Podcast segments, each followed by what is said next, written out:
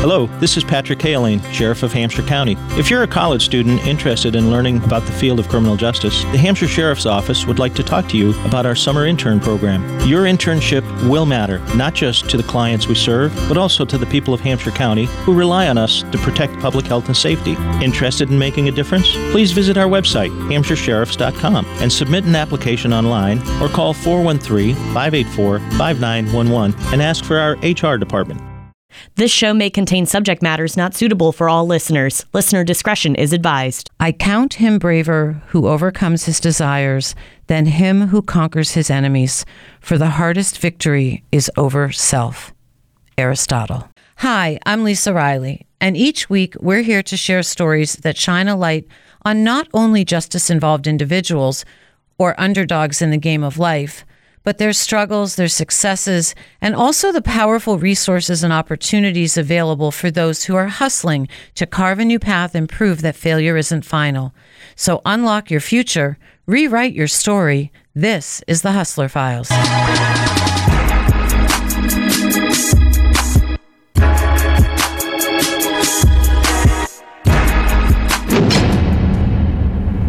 Welcome, everyone, to this week's The Hustler Files. Aristotle was among the first to recognize that there are at least two ways to pursue happiness.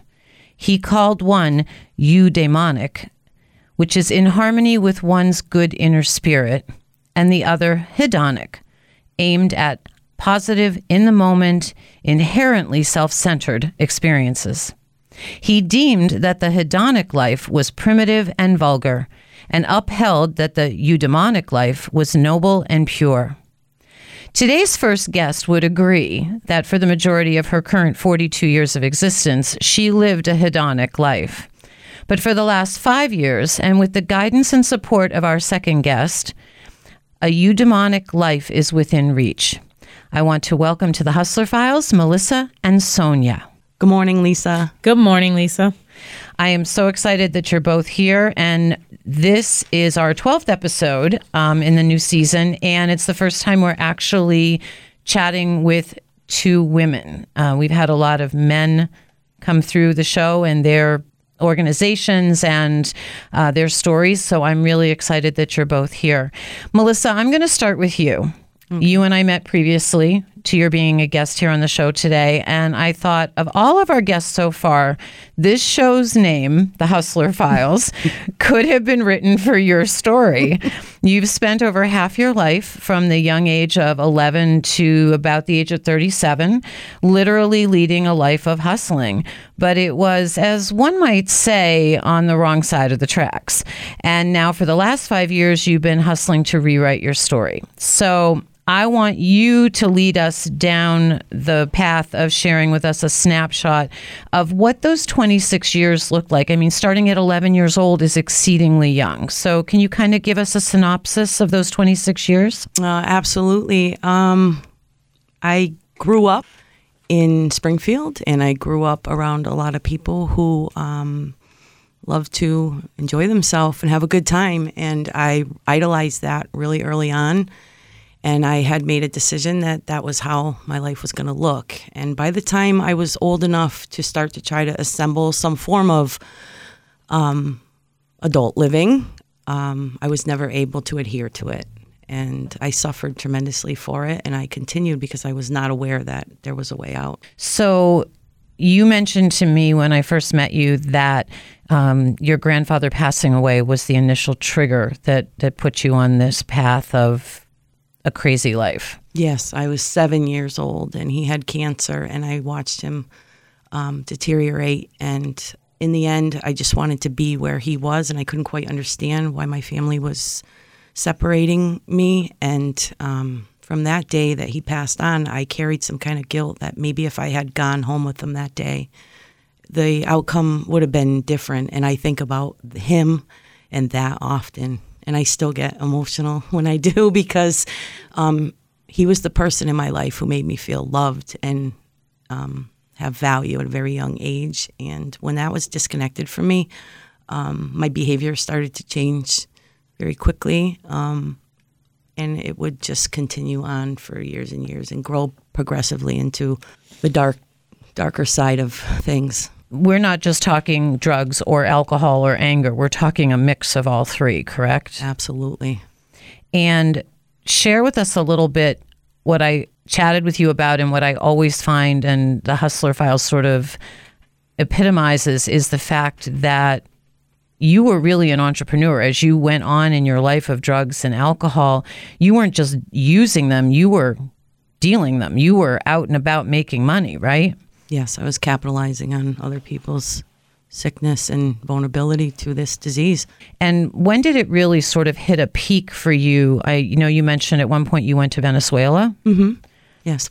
Yeah, I went to another continent and found that I was the same person there, even in the beauty and mist of amazing sunsets and an experience that um, a person at that age um, it should have been more of uh, exploratory, exciting, and enjoyable um, adventure, and more or less all those type of things that were going on in my life. Um, I couldn't see the real beauty in them because I was too wrapped up in the same kind of life that I was engaged in back home. I took me everywhere I went. And when were you first incarcerated, even for a short period of time? How old were you? I believe it was 15 or 16 um, for assault and battery, maybe. Um, there were so many, and I referred to them as skid bids, and that kind of had you jotting that down. And I said because it was 30, 60, 90, 120 days, something like never really exceeding a year, um, but enough to get you thinking, but not enough to stop. The but there were people along the way. Your parents are mm-hmm. still around, correct? They are. Yeah. And there were other people before you met Sonia, and we'll get to Sonia in a minute, that tried to help you, but you just pushed them away. There were a few. Um, it seemed like they were the ones that had that special X factor because they were the ones brave enough to kind of get close enough to say, uh, I think you got a problem, or maybe you oughta. I think I inherently knew that I did um, for a long time, um, but I went against the current and uh, I think I had a long term thought of changing. It was out there, the bigger picture. Someday I'll get this, but right now, why bother?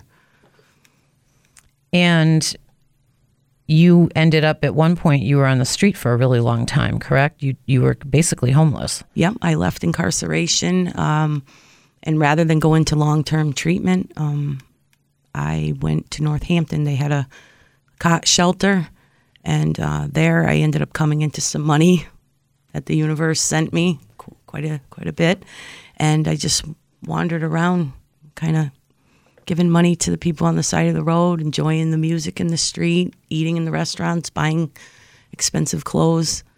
Um, very out of touch with reality.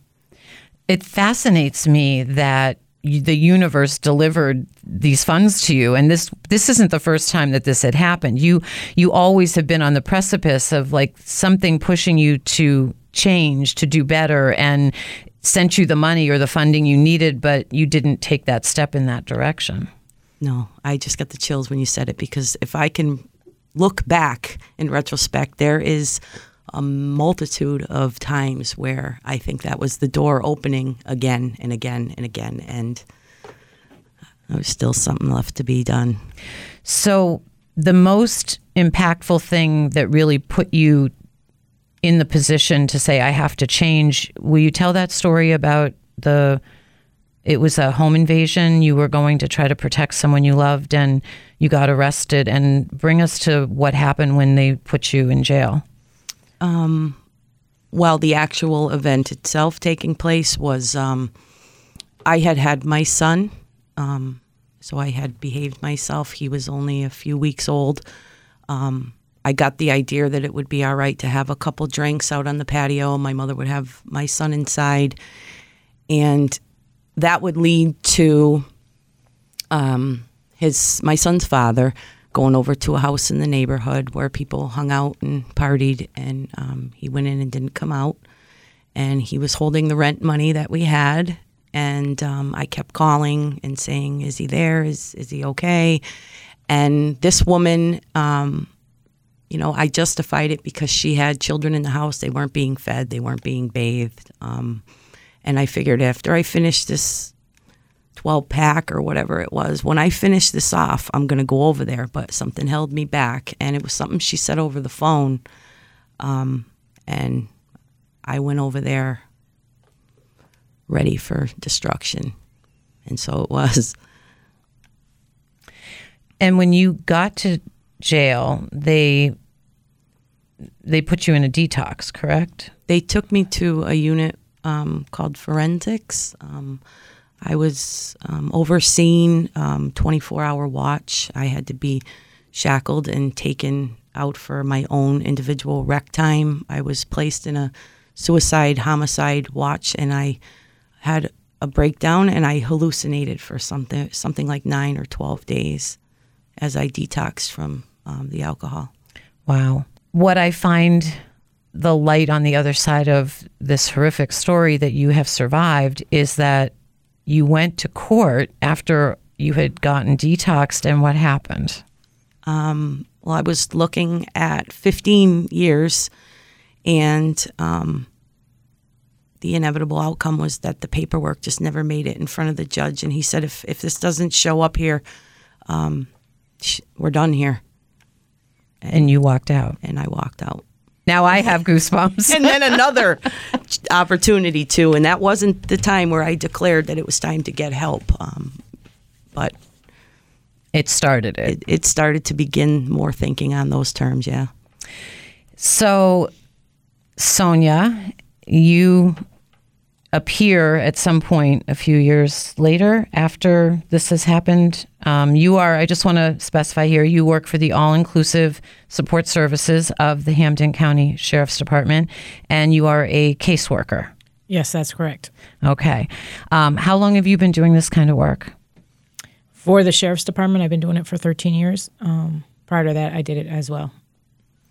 And how long after you walked out of court, Melissa, did you have a connection to Sonia to start your relationship? It was actually quite a few years later where I went to a detox. And then, in the process of staying in long term treatment, I went back to AISS where I had been uh, post incarceration in the past.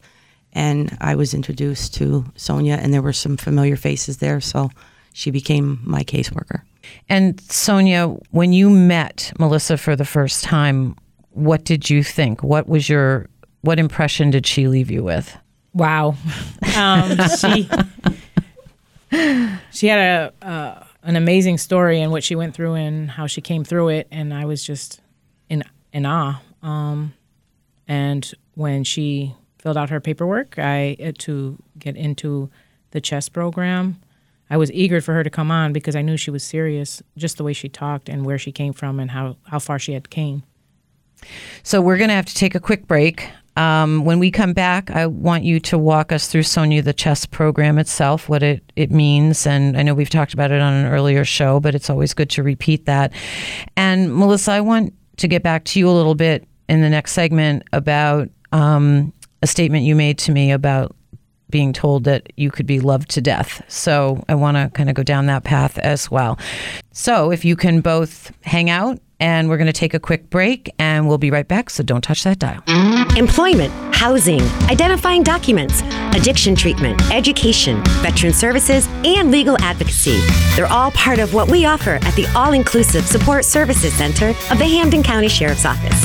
We provide services to justice involved individuals as well as the general public with the goal of improving community safety and the quality of life across Western Massachusetts. Don't let life's challenges lock you up. Be a step ahead. For a hand up, stop by 736 State Street in Springfield or visit us at hcsdma.org.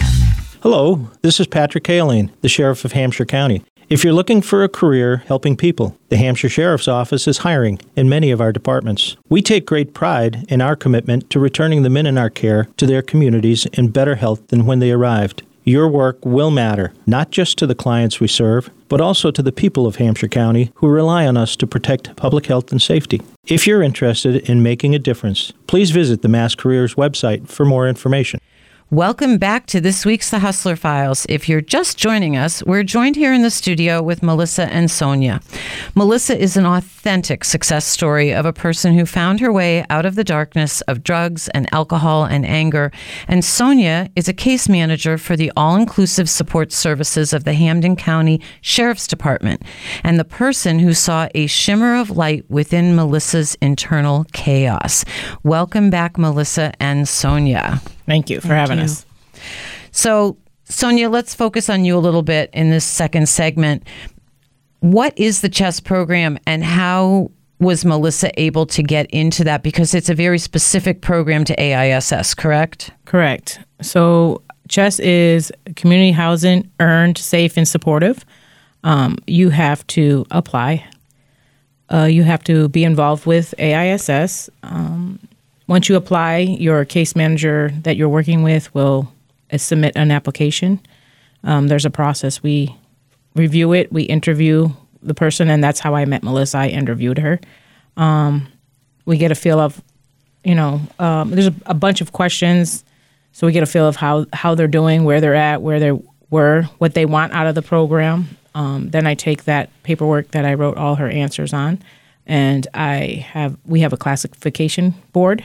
We meet. There's about uh, six to ten people on that board, and we decide we vote her in or out, and we have the reasonings. We put a service plan in place, so we have some things that people have to do. So maybe it may be complete their program or other things, therapy, med compliant, whatever it may be. Um, and then after that, um, when an availability comes along, they get into our first phase, could last a year. And then our second phase is a complete year. And then at the end, once they graduate, they receive a Section 8 voucher um, that's mobile, so they can take it anywhere. Um, along that, they have to follow, of course, some rules and regulations. They have to take urine analysis weekly, and they're random. Um, meet with their case manager. We have men and women um, weekly, and there's house meetings to be met. Um, a slew of things that they have to go through while they're there. So as long as they're compliant, that's all that matters. But they are living on their own. Yes, they have uh, the first phase. They are living with two other adults, um, shared common area. They have their own rooms. And the second phase, they go into either a studio or a one bedroom apartment that is theirs. Um, and it's uh, we like hold their hand tight in the first phase, and then we let go a little bit, and then um, the last phase is we let go all in all. They always can stay connected if they. What kind of programs was Melissa going through during those phases? Just an overview. Well, she did uh, her AA and had a sponsor and uh, met with me and did house meetings, worked uh, everything that she was supposed to do to get her life in order um, to step forward into her new chapter of life. She did. And Melissa, you were working, as Sonia just mentioned, right? You you had told me you actually was able you were able to get a job, Yes. and it was through a family friend who owned a local restaurant, and you were able to bartend, wait wait staff. Yep. So that's really interesting. You you weren't locked up. You were able to start to rebuild your life um, under this new umbrella. Sonia, what did you see in her that made you think that she could get through this with the right help? She had a lot of determination. Um, just where her story began and came when she came into our program, it was uh, just amazing. Um, she was full of energy and just was a go getter. And she said all the right things. And we were amazed when she came in front of our panel and because she has to meet with our board afterwards while she's getting up. She gets accepted and then she meets with the board. And when she met with us, just her energy and all the right things. And you could tell that she was being very truthful. Melissa, was there ever a point in those early phases that you questioned whether you should be where you were, or did you finally feel like this is where I need to be to change my life? I felt relief. And I believe about six months into my recovery process, I was considering going backwards. Um, I wasn't quite sure just yet then. And some people appeared in my life, and it was an eye opener. And it's like a gate opened into a new realm of living. Um, and they were there as friends and guidance and um, support, true support system. Did you find that you had to change not just lifestyle, but the people you were hanging out with to be able to move forward with the new you? Yes, and that was one of the most difficult pieces of this, truly. And and I went backwards, and the more I started to change and grow, the more I wanted to reach back for those that were still and are still sick and suffering in all different ways. But um, it's a it's a departure from my feeling responsible for the suffering of other people because I had a hell of a time with my own, and um, I I can't get anybody to change, but I do this now, and um, there are people. It's not the ones you maybe wanted bef- before I wanted it, and um, now it's just who who needs it, who's coming looking for it. So, what was the statement when you said to me when we met pre the show today, love you to death? Where did that come from? I've had it done to me, and I've done it to others. Um, it's just, it's the only form of love that I knew. It's just to stand by you and be loyal and it's loyalty to a fault. It's it's I love you so much. I won't go get help because we're going to stay here and burn together in this place. And it's not just in intimate relationship, it was friendships, it was family names that we were all intertwined and we all grew up together and I had never been shown anything different and I didn't have the trust inside of me to reach out of a comfort zone to allow people to get in. And as Sonia just said, it, it's a process of holding your hand tightly and gently releasing. And I was the opposite in this program. I was on my own and wasn't so amped to grab a hold. I have slowly come in to integrate with my support teams. And how long have you been sober now? Um, since October 2nd, 2017. Congratulations. Thank you. Sonia, what happened that Melissa was able to, after graduating the programs, that she now works 10 hours a week for AISS? What what was the what was the trigger that allowed her to to cross over to this new life? I believe that um, it was in her. She has this uh, an amazing burst of energy to have people gravitate towards her and want what she has. And she has people that has have done what she's done and are struggling to get where she is and want to be where she is. So i think that's what helped her come along. I mean she's great. And what are you actually doing melissa with aiss these days? Um, classification board. Um, i'm part of the officers training so i do speaking engagements. I work in um, chess with sonia um, I mentor, I volunteer, um, I do things such as this. I just change my hat and show up for all different things. I meet incredible people, and um, that's it. I just get up each day and um, do what's right. And you have full custody of your son now, too, right? I do. That's wonderful. So we're going to have to wrap up because sadly we always run out of time. But I have a final question for both of you. And um, Sonia, I'm going to start with you.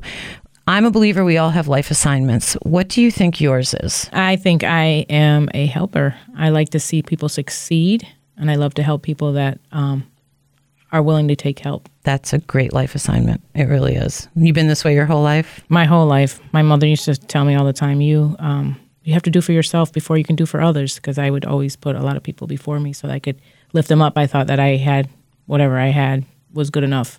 Well, the airlines have been telling us for years put your mask on first and then help mm. the, the people next to you. So mm. the theory works.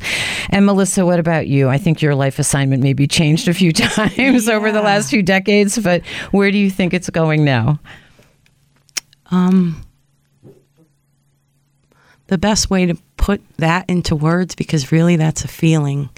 It's kind of going where my heart tells me I'm needed, um, truly needed and appreciated, and that my hard work will benefit not just myself but um, all the right people. And with that, um, I'm just a I'm just a link in a chain um, of a lot of people that it will take to get people where they need to be in life, and that's with the willingness to work to get it and achieve your goals.